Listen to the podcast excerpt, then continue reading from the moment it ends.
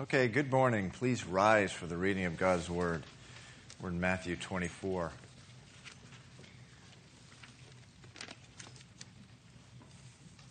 Matthew 24. Actually, we'll start a few verses before that. Let's start in verse 37 of chapter 23. Anyone need a Bible? If you do, please raise your hand. Bible, anyone? No Bibles. All right. Matthew 23, verse 37. Jesus speaking, O Jerusalem, Jerusalem, the one who kills the prophets and stones those who are sent to her. How often I wanted to gather your children together as a hen gathers her chicks under her wings, but you were not willing. See, your house is left to you desolate, for I say to you, you shall see me no more until you say, Blessed is he who comes in the name of the Lord. Chapter 24, verse 1. Then Jesus went out and departed from the temple, and his disciples uh, came up to show him the buildings of the temple. And Jesus said to them, Do you not see all these things? Surely I say to you, not one stone shall be left here upon another that shall not be thrown down. Now, as he sat on the Mount of Olives, the disciples came to him privately, saying, Tell us, when will these things be? And what will be the sign of your coming and of the end of the age? Let's pray. Father, we just uh, thank you, Lord, for all your word. And Lord, we just pray this morning just for uh, just a, a growing knowledge and expectation and faith and awareness, Lord, that you're coming again, that you're coming to get us, that you love us so much, Lord, that uh, you, are coming to, to, to rescue us, Lord. We pray, Father God, that this would stir in our hearts just a greater love for you, a, a greater desire to serve you, Lord, a greater desire to worship you. Lord God, I just pray this morning, Lord, that by the power of the Holy Spirit, you'd, you'd fill us, that we'd reach a fuller and just more robust understanding of who you are, your love for us, and that you're going to return to us soon. I pray this in Jesus' name. Amen. Okay, you may be seated.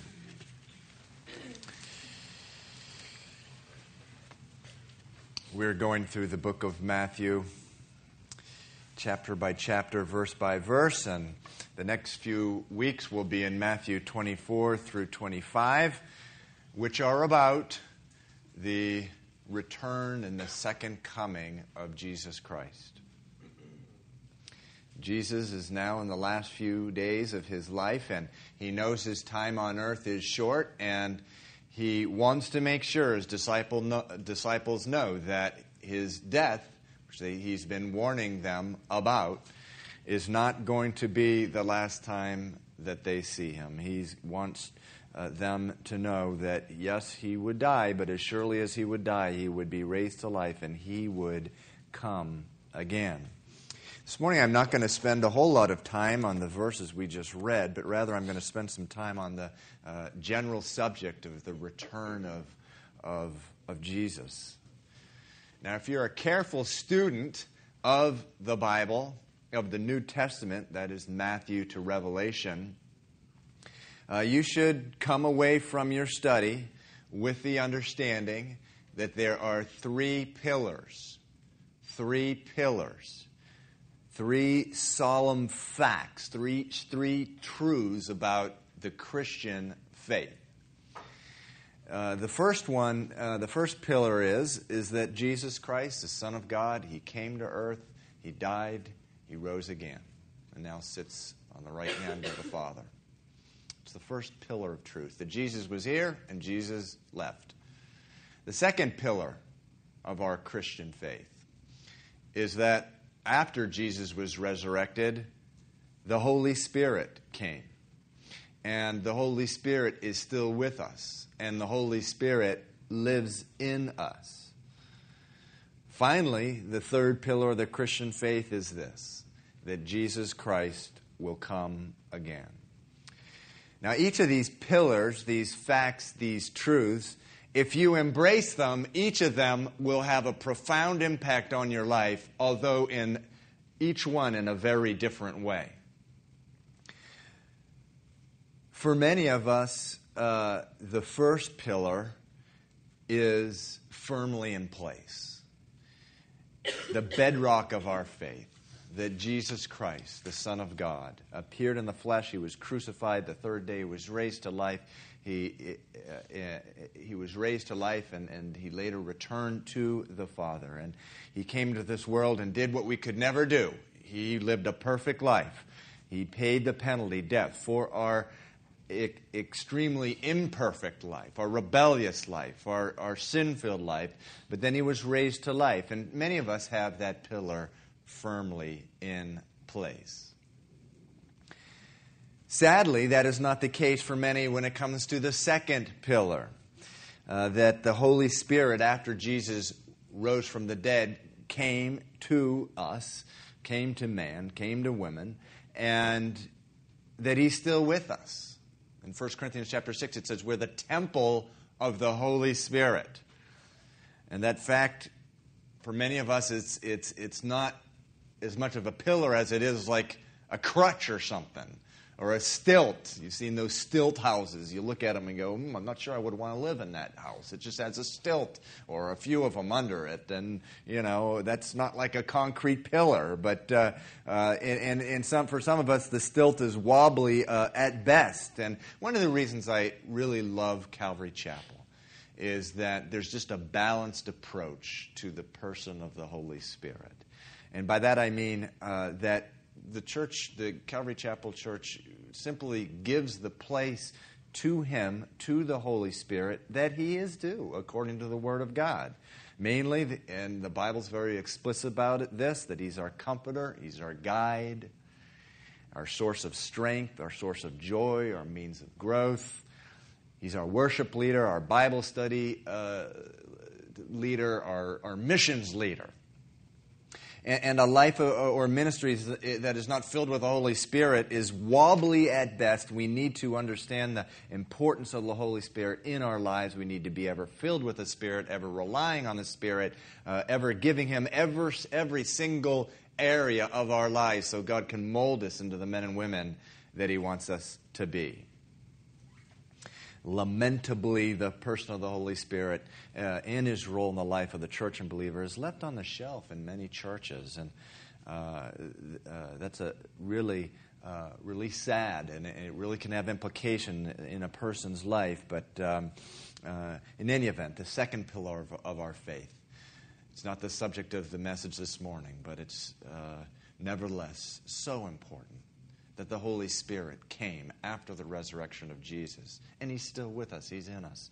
The third pillar of our faith, that Jesus Christ is coming again, that He will return. Now, tragically, uh, for many of us, uh, this fact, this truth, uh, it's not a pillar, it's not even a crutch, it's not even a stilt, it's, uh, it's a nothing. It's not even part of the foundation of our faith. And we ask ourselves, why is that? I mean, why is it? Why is that not really something that's part of our everyday life? Meaning, it's not something that we really think about or study about or hear about. Well, for many, it, it it's kind of strange and, and, and we read about it. Sometimes we get confused, and, uh, and, and, and we even get a little scared because, uh, and this is the reaction of many in the body of Christ, because, you know, there's people out there doing a lot of weird and crazy things on the fringe with this whole area of, of, Jesus coming again. We hear of people who even think they're the Messiah and they're here, and you know we no longer have to wait because I'm here, I'm the Messiah. You know this type of thing that we've heard. And uh, I remember I I gave my life to to Jesus when I in 1988, January of 1988 is when I began to walk with the Lord. And that same year, a NASA rocket scientist turned Bible student. He wrote a book called, entitled 88 Reasons Why Jesus Christ Will Return in 1988. It sold 3.5 million copies. And uh, you know, so here I am. I'm just saved. All of a sudden, this book comes up, and I was like, "Woo! I made it just in time here." You know. A, a little while later, I, I'd be in the tribulation period. There'd be asteroids hitting my house. There would be, you know, scorpions tormenting me, fire from heaven engulfing my neighborhood, and I'd have to go look for a cave to live in, whatever. Uh, but anyway, it, it, it sold 3.5 million copies. The author not only did he insist that Jesus was going to come in 1988 by the way, how many people have even heard of this book? Wow, good for you. Oh, oh okay, just a few. Uh, uh, but I mean, it was all the rage right after I became a, a Christian. I'm telling you. Uh, God bless my pastor, though. He didn't. He, he, he led his sheep away from from you know all the excitement around that emotion based excitement. But anyway, he not only uh, did he uh, this author, this NASA rocket scientist who retired and thought he was going to uh, become uh, a, a, Bible student, uh, he, he not only believed that Jesus was going to come in 1988, he was adamant that it would be between uh, September 11th and September 13th, Rosh Hashanah. He was convinced, he had 88 reasons, and 3.5 million copies, he was very persuasive uh, about it. And of course, when the de- dates came and went, and uh, people made jokes. I remember the worship leader in our church saying, Well, you know, I woke up, I was a little worried, looked over at my wife, and uh, was a little assured. But then I called Fran. She's a real spiritual woman. When she answered the phone, I knew I was okay. You know, you'd hear that type of thing. And, and, but then, you know, right after it passed, the author changed his date to October 1988. And, uh, and then when October passed, it, he still insisted it was an order. It was in the order of uh, weeks uh, before. Uh, before Jesus would come. And, you know, it's, it's interesting that very few in here had ever even heard of it because whenever you hear some new thing, like now it's like the book of Judas, you know, or the, the Da Vinci Code or whatever, you can know this. It's just a passing thing. In 15 years, no one will even know about the, the, the you know, most recent craze. But it does damage uh, along the way. In fact, uh, what happened to me was that, you know, I saw this weirdness. There was a church, a large church right near us that took it very, very seriously uh, this thing, uh, even though Jesus repeatedly uh, and in the most explicit way uh, said it was something you never do. You're never supposed to fix the date. He said time or seasons, plural. You're not even, you can't even pick the year. It's sin if you're trying to pinpoint a year when Jesus is coming back. You can generally believe he's going to come, even, you know, but, but uh, picking a time and date or even a season, uh, Jesus was very explicit, not something uh, uh uh, not something that we should do.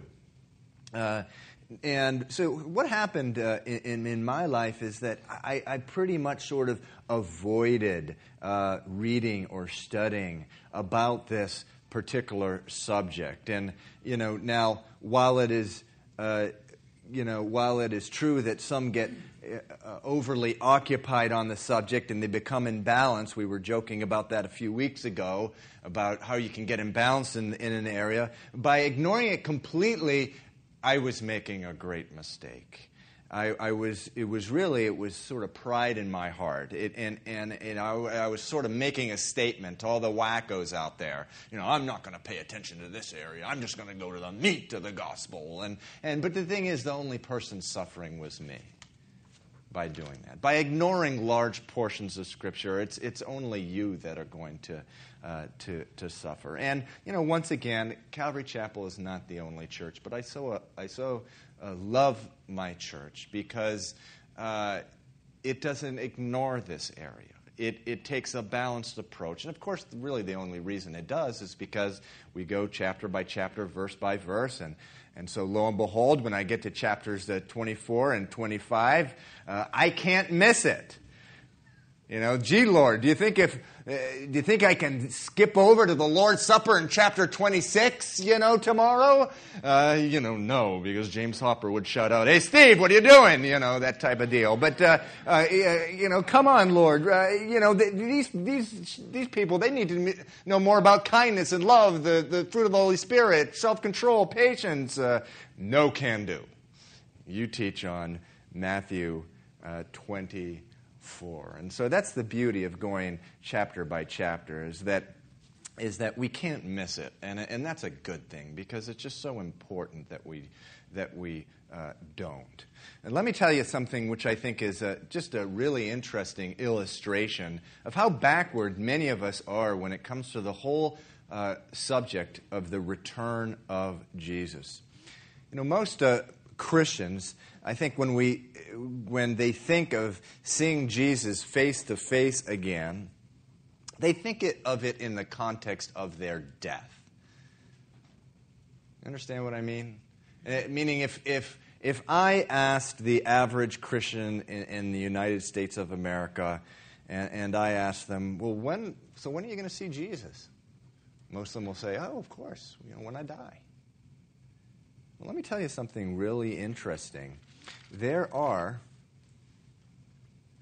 just four verses in the entire New Testament, Matthew to Revelation, about the subject of seeing Jesus after we die.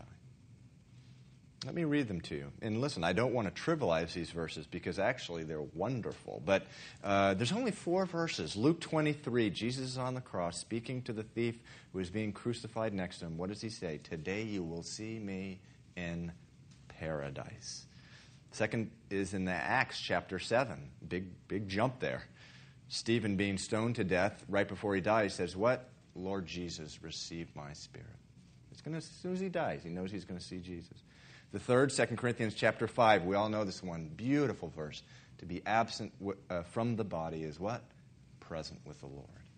Uh, the fourth, in Philippians chapter 1, the Apostle Paul uh, is uh, speaking of whether or not it would be better to live or die. He says this I am hard pressed between the two, having a desire to depart and be with Jesus.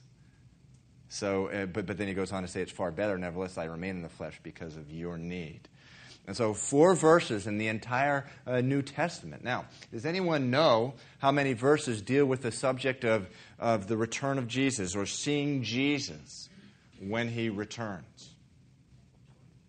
Hundreds. It's hundreds of verses. And let me tell you, it, it is indeed. It is one of the, it is the part of the bedrock uh, uh, of our faith. Now, you may say, well, you know, prophecy, the subject of Jesus' return, that's something you study, you know, after you know everything else. You know, you first take 10 years or whatever, and you learn the Sermon on the Mount, the fruits of the Spirit, the gifts of the Spirit, holiness righteous, righteousness, sanctification, you know, uh, Abraham, Moses, Isaac, uh, Jacob, David, the prophets. Not so. In fact, in the book, uh, the letter, Paul's letter to the Thessalonians, uh, it's, it's, it's, a, it's the only book in the New Testament other than the book of Revelation, which virtually, well, I would say at least it's almost the primary subject of this letter, and in fact, both of them, but this letter, 1 Thessalonians, is the return of Christ. And it was written to a church that had just started brand new Christians who had no sort of heritage like we do in this country of Christianity. They were outright pagans. They believed in Zeus and Apollos and all kinds of uh, uh, foreign gods. They became Christians, brand new in the faith. Paul writes a letter to them. Listen to this in the first chapter uh, what does he say? He says to them, The word has gone out to every place, how you have turned to God from idols to serve the living and true God and to wait for his Son from heaven. Again, what, what does it say happen when they turn to God from idols that they, they are doing? It says they're waiting for his Son from heaven. Listen to this really interesting thing. To me, at least, it is. Listen to the Thessalonians, who were brand new in the faith, were so focused on Jesus and, and his return that they started freaking out when some of them started dying. Uh, you know, they were like, what's, what's this dying thing? I thought Jesus was going to come. And, and, here, some among us are dying. And so Paul uh, writes to him in chapter 4, verse uh, 13. He puts their fears to rest. Listen to this. Paul says, I do not want you to be ignorant, brethren, concerning those who have fallen asleep, lest you sorrow as others who have no hope. For if we believe that Jesus died and rose again, even so, God will bring him uh, bring with him those who sleep in Jesus. For the Lord himself will descend from heaven with a shout with a voice of an archangel and with a tr- uh, trumpet of God, and the dead in Christ, meaning those who died, will rise first, and we who are alive and remain shall be caught up together with them in the clouds to meet the Lord in the air, and thus we shall always be with the Lord. It's interesting because a lot of times, you know, you hear so, after someone loses a loved one, uh, uh, say a daughter or whatever, and, and, and, and you'll hear them say, Well, I just want to I just wanna die so I can be with her. I just want to die. Well, isn't it interesting? Paul's attitude, it says, Paul, the attitude that Paul has and that we should have is if, if a loved one dies, it's, I, just, I just can't wait until Jesus returns so I can see my loved ones. What does it say about loved ones who have passed on? Again, it says, Paul says, we will, we will all be caught up together with them. You see the distinction? Rather than just, we can't wait till we die so we can be with our loved ones. No, it's, we can't wait till Jesus comes again so we can be together with them.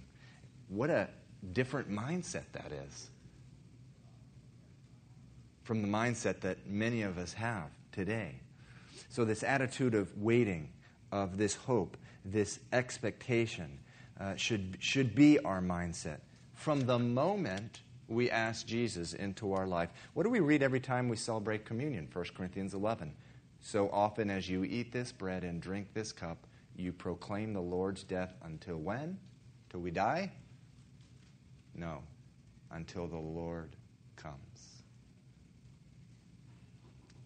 You know, one of the reasons that people think uh, people don't spend a whole lot of time with the whole subject of Jesus coming again, of prophecy, is that they think that it'll have no bearing on their lives, no effect on their lives. They look on prophecy as more of a curiosity than something that have a real impact on them. But you know something? That can't be further from the truth.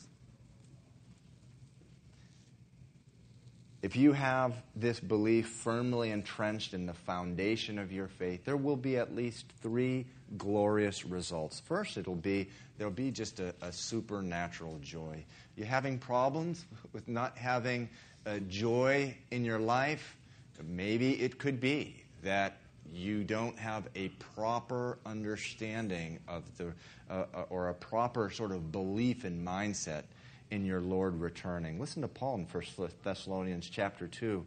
He says, For what is our hope, our joy, our crown of rejoicing?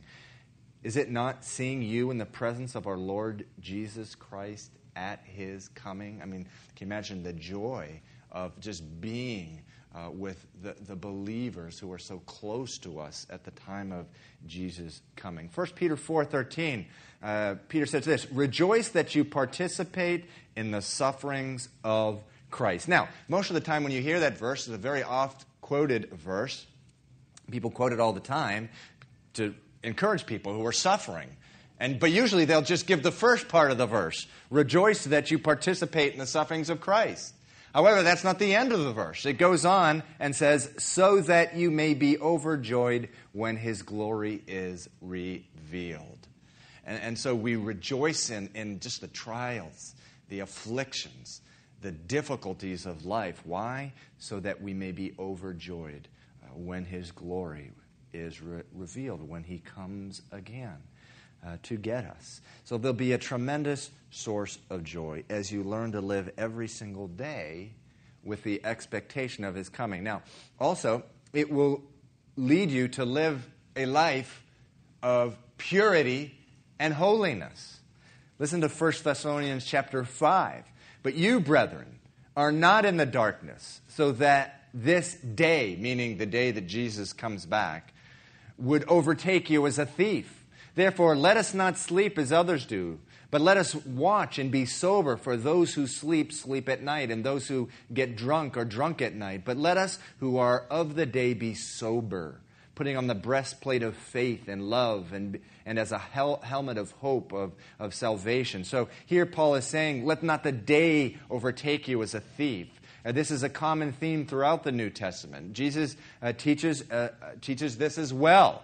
Uh, the, as well as the Apostle Paul and Peter. You know, when, when he comes, you know, I don't want to be living my life in the sewer. I, I, I, I don't want to be wasting my life. I don't want to be obeying the lust of my flesh. I don't want to be in some internet site, some gory internet site when my Lord shows up at my door. That, that's, not, that's not what I want to have happen. And so it, it drives us to holiness. I want to be going about his business. I want to be serving him. I want to be uh, telling people about Jesus. I want to be reaching out to the oppressed. I want to be doing my job or at school or whatever God's called me to do in an excellent way. I want to be serving him.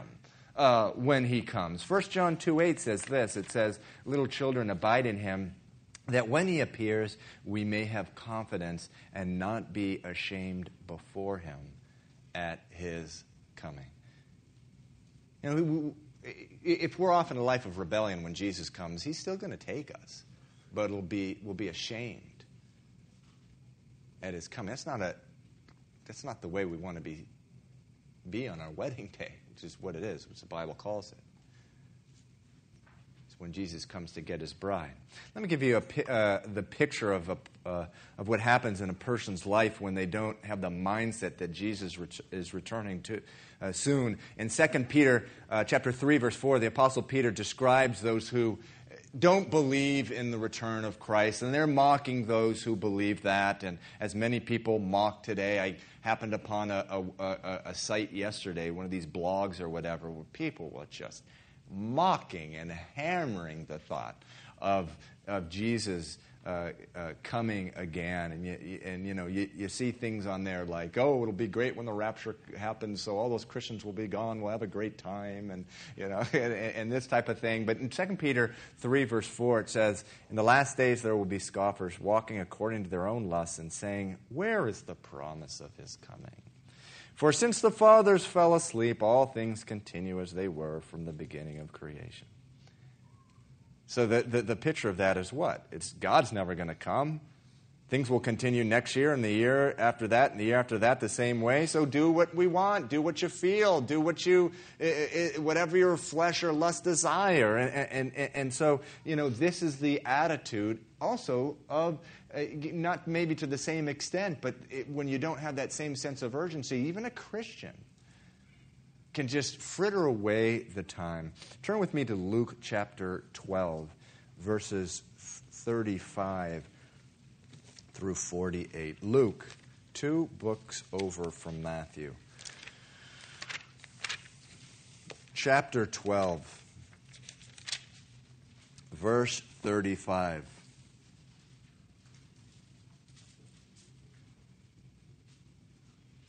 Speaking of the attitude, this is Jesus speaking, speaking of the attitude we must have that, that we, we need to be ever mindful that Jesus may be showing up at any second. Jesus says in verse 35, Let your waist be girded and your lamps burning. So, by waist be girded, that means you need to be walking with the Lord. You need to be girded up in faith. You, you need to be living by faith. You're living in with a breastplate of righteousness. You need to be serving the Lord.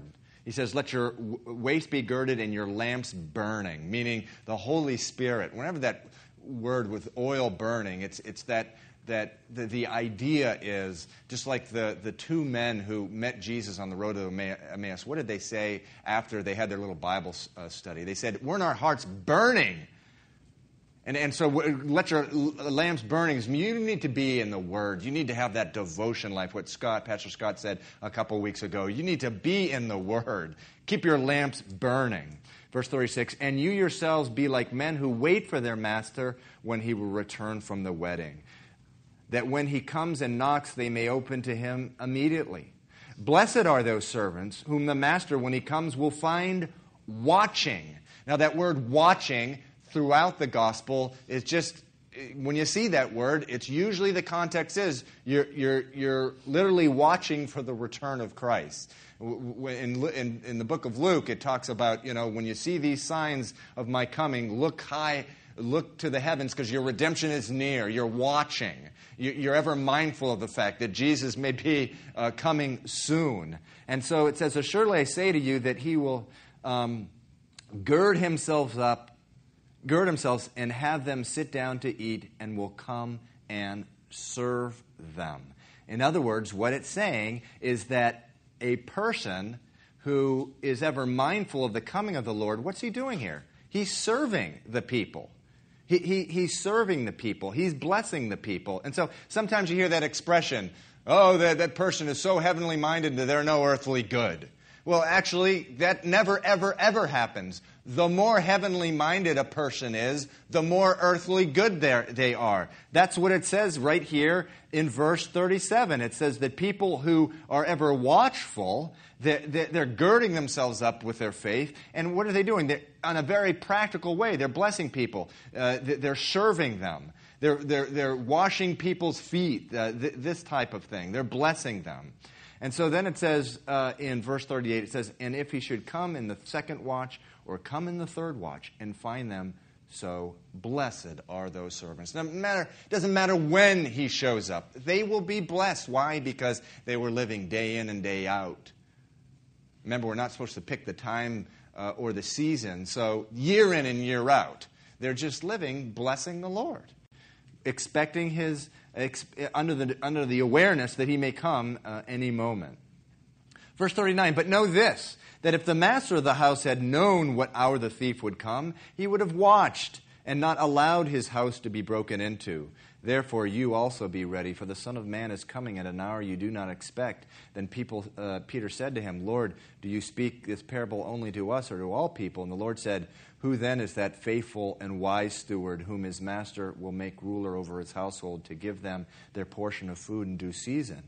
Blessed is that servant whom his master will find so doing when he comes. Truly I say to you that he will make him ruler over all that he has. But if that servant says in his heart, Oh, my master's delaying his coming, and begins to beat the male and, uh, and female servants, and to eat and drink and be drunk, the master of that servant will come on a day when he is not looking for him, and at an hour when he is not aware, and will cut him in two and appoint him with a portion of unbelievers.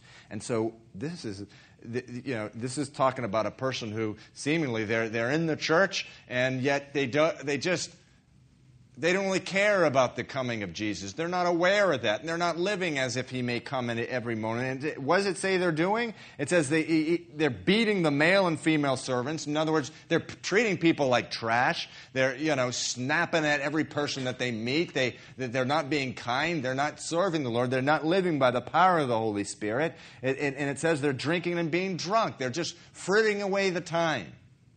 And so a person who really lives under the expectation that Jesus may be coming at a- any moment, they're not frittering away the, the time. They're off doing the Lord's business. They're off uh, blessing those at their workplace.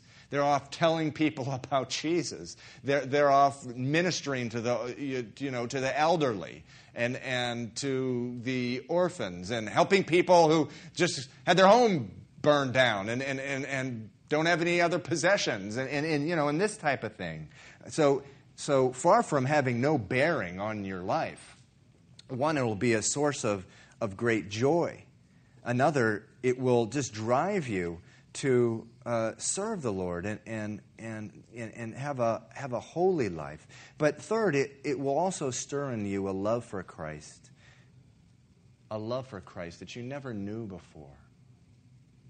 Some call this the bridal love. You know, you read about these guys who write about this in the 19th century, uh, about the rapture and, and the return of Jesus, and they call it the bridal love. And that's the love that, that the bride, the overwhelming love that a bride has for the groom as the day approaches. I remember when Steffi and I got married. I went up to the front of the church with uh, my best man standing next to me, and Stephanie's way back there in the back, in a beautiful wedding gown. And uh, the music started, which was Stephanie's cue to start coming forward. And there's this woman behind uh, Stephanie who she was in like she was like a, a, wedding coordinator. She was sort of in charge of the wedding. And I tell you, this woman how can I put it nicely? She was like dictatorial. it's just like, speaking of the return of Peter, like Napoleon coming back in the form of a woman type of deal. I mean, she was like, you know, hey, you flower girl, get me that bouquet, you know. It's okay, you know. I mean, she, this woman, she was in charge. You had no doubt that this woman was in charge of, the, uh, of this wedding ceremony. And, and this woman, she was standing right behind Stephanie, and, and uh, the music started, and, and Stephanie was just standing so this woman's like, Stephanie, go. Go forward. Start walking. And Stephanie was like, Stephanie, go. And so several times she's telling Stephanie to start going. And finally, this woman, this little Napoleoness, she goes, Go! And she pushes Stephanie, like, and, and, you know, on her wedding day, and, and, and, and, you know, she's like almost tripping over her high heels. She's going towards the, uh, uh, the altar. So, you know, and so I don't know what all that was about. If it was like overwhelming love for me, or she's like, what am I doing? You know, sort of deal. Yeah. And, and, and I, you know, I don't know, but, uh, but, but the, hopefully it, it, was, it was, she was struck by this man in front of the church, you know, this overwhelming bridal love. But seriously, as you stop from ignoring these literally hundreds of verses in Scripture about Jesus returning, and you start to read them, it will just stir up a love for Jesus in your heart. Now, the very interesting thing, a lot of people get scared when they talk about the return of Christ. In fact, I was talking to a guy this week. He goes, "This is really scary," you know.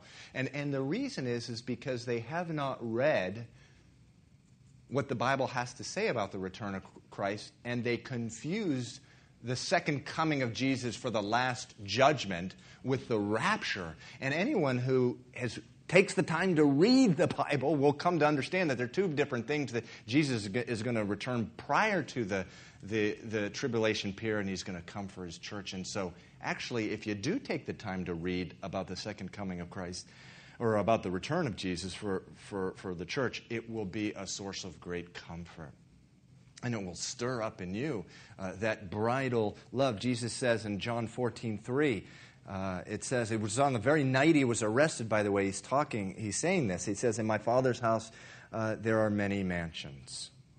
If it were not so, I would have told you. Now, if I go and prepare a place for you, uh, I will come again and receive you to myself, and that where I am, there you may be also. So notice what this verse does not say. It doesn't say, well, I'll send someone for you. Uh, nor does it say, well, you know, you'll come and, and, and you'll be, come to me. No, he's going to come in person, himself. In Acts chapter 1, remember that they're all looking at Jesus as he's going off to heaven, and there's two angels by his side, and they're like, Why are you looking up into heaven like that? In the same manner, he will return. Uh, what do you mean in the same manner? In person uh, he will return. And, and that is how much he loves you. Now, if I'm engaged to be married and my bride, for whatever reason, has to be separated from me for a long period of time before uh, the wedding, and, and anyway, and, and, but finally the day comes when she comes uh, to me and she, let's say she's coming from whatever, Australia. She's been there for six months and she's coming in an airplane. Let me tell you, I'm going to the airport. I'm not going to like send her a text message, you know, catch a cab, honey. You know, I, am not going to say that, nor am I going to like uh, send someone to get her. I'm going. And, and, and so, in, in the gospel, you Jesus' attitude towards you is the same. He's coming and he's coming himself. He's not sending an angel. He's not sending your great grandmother who was a believer and went on to be with the Lord. Uh, he's not sending Moses or Elijah or, or, or, Peter. You know, hey, Peter, I'm, I'm busy answering uh, or, or, answering prayers or listening to prayer. Go and get Stevie. You know, it's not going to be like that. It's Jesus loves you so much, he's coming to get you himself the third pillar of our faith that Jesus is coming again. It, will be, as you establish this pillar of faith, and we'll be going over this the next few weeks, it will become an incredible source of joy to you. It will drive you to holiness. It will fill you with bridal love. And, and you know, I don't know about you, but I don't want to miss out on any of that kind of stuff. I want all that God has for me. So, next week we'll be getting into the detail of Matthew 24, uh, which deals with the subject of how we recognize the coming of Christ. And Jesus goes over the birth pangs that happen before the actual birth. The birth being the tribulation period, or and, and so the birth pangs. How do we know that that period is, is, is coming? And so we're, we're told not to try to pick dates, the times, or even the seasons or the years, but we are told that we can, we can, we can recognize certain signs and anticipate his coming. And that's so we'll continue there next week. Let's pray. Father, we just thank you, Lord God, for your word. And I just thank you, Lord, for. I thank you that you. Uh, Lord, we hear so much John 3:16, which is just a glorious verse, Lord. For God so loved the world that he gave his only begotten son that whoever believed in him shall not perish but have everlasting life, referring to the first coming. And Lord, we thank you so much for all those other verses which say you love us so much that you are sending your son to come again, to, to get us, to rescue us, and to eventually establish a kingdom where there is no sin, there's no weeping, there's no pain. That we can live the way, God, you created us to live, Lord, with just love and joy for each other and you, Lord. We just thank you for that, that glorious part of your word. And Father, I certainly don't confess to be expert or even well studied in this area, Lord. And maybe I'm speaking for others in here, Lord. And so we just pray that even today and over the next few weeks, God, you will just establish this pillar in our life. We pray this in Jesus' name. Amen. Okay, God bless you. If anyone needs prayer, please come up.